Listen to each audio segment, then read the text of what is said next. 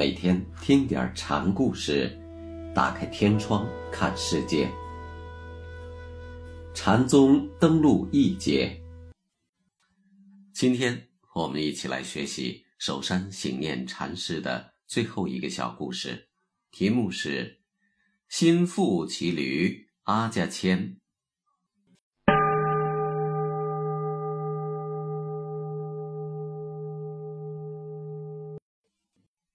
僧人问：“什么是大安乐的人？”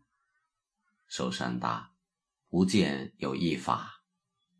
法的含义既可以是精进之道，也可指事物现象。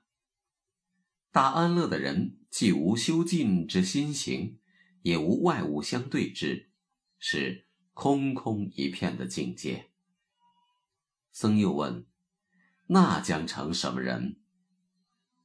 戒舍离接我的话，禅师说：“问成什么人，却用接话作答，答非所问，是截断的方法。”又有一次，僧人问寿山：“什么是梵音相？”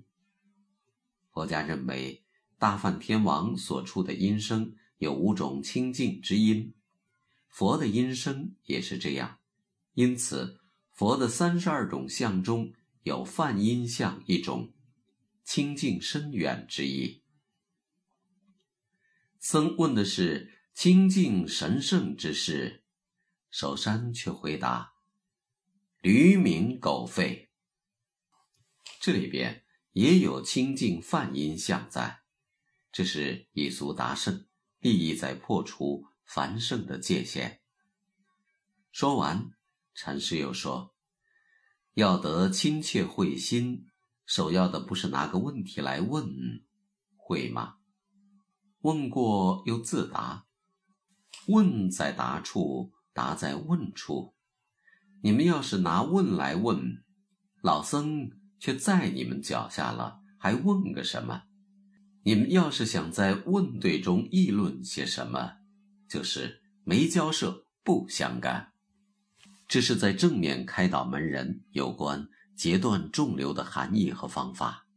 有了问题时，首先不应跟着问题跑，而是应当反观自心，在疑问中见出自己的心性。问题出现的当儿，就已经有了答案。回答问题时，也正和发起疑问时一样，一有思虑便有心动，问和答都是心体在动。本质上是一样的，这就是反观本源，截断众流，要的就是这个。有僧对守山说：“这儿有一首无弦的曲子，请师傅唱和。”守山沉默良久，问：“听到了吗？”“不闻。”“那你怎么不大声问呢？”学人久处沉迷。请禅师一接，老僧没这闲工夫。那和尚就没有什么方便法门吗？要行即行，要做即做。这段对话很让人怀疑，双方都在明知故问，佯攻委败。僧人既知无闲曲，想必也应知道风雪禅师的。古曲无音韵的事，首山以沉默表无弦之音，则是不难理解。因此，请示一接的话，就很可能是诈术。而首山老和尚却处处言而无犯，终于以要行即行，要做即做的直心化作结，学人以愚为巧，目的或许就在得出这样的结果。这也是。印心方法的一种。又有僧人问寿山：“什么是佛？”寿山说：“心腹骑驴阿家牵。阿家即婆婆，婆婆牵驴，新媳妇儿却坐在驴上，这是一幅多么颠倒的画面。”僧人说：“不知和尚这样说。”什么句子中有这个意思？禅师说：“三玄里没有，四句中又岂能找到？”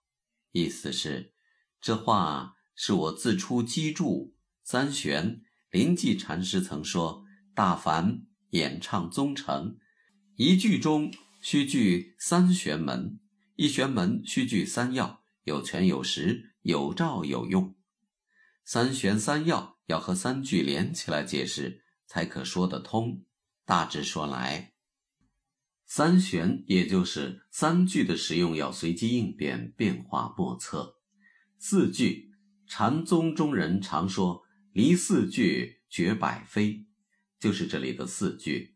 四句主要是有而非空，空而非有，亦有亦空，非空非有，是佛家破执的中观方法。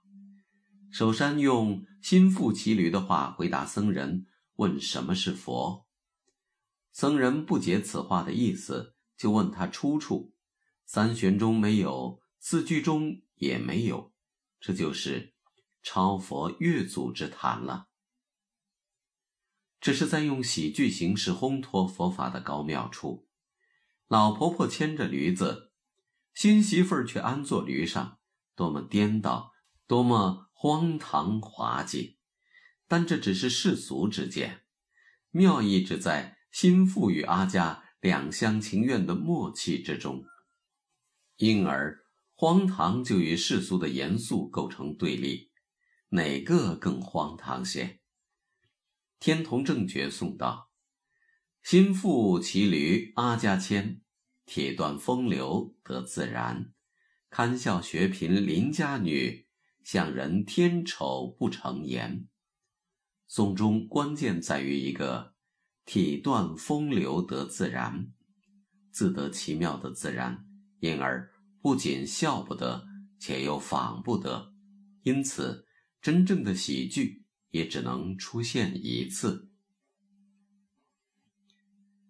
在首山住寺，请念三十年不离山。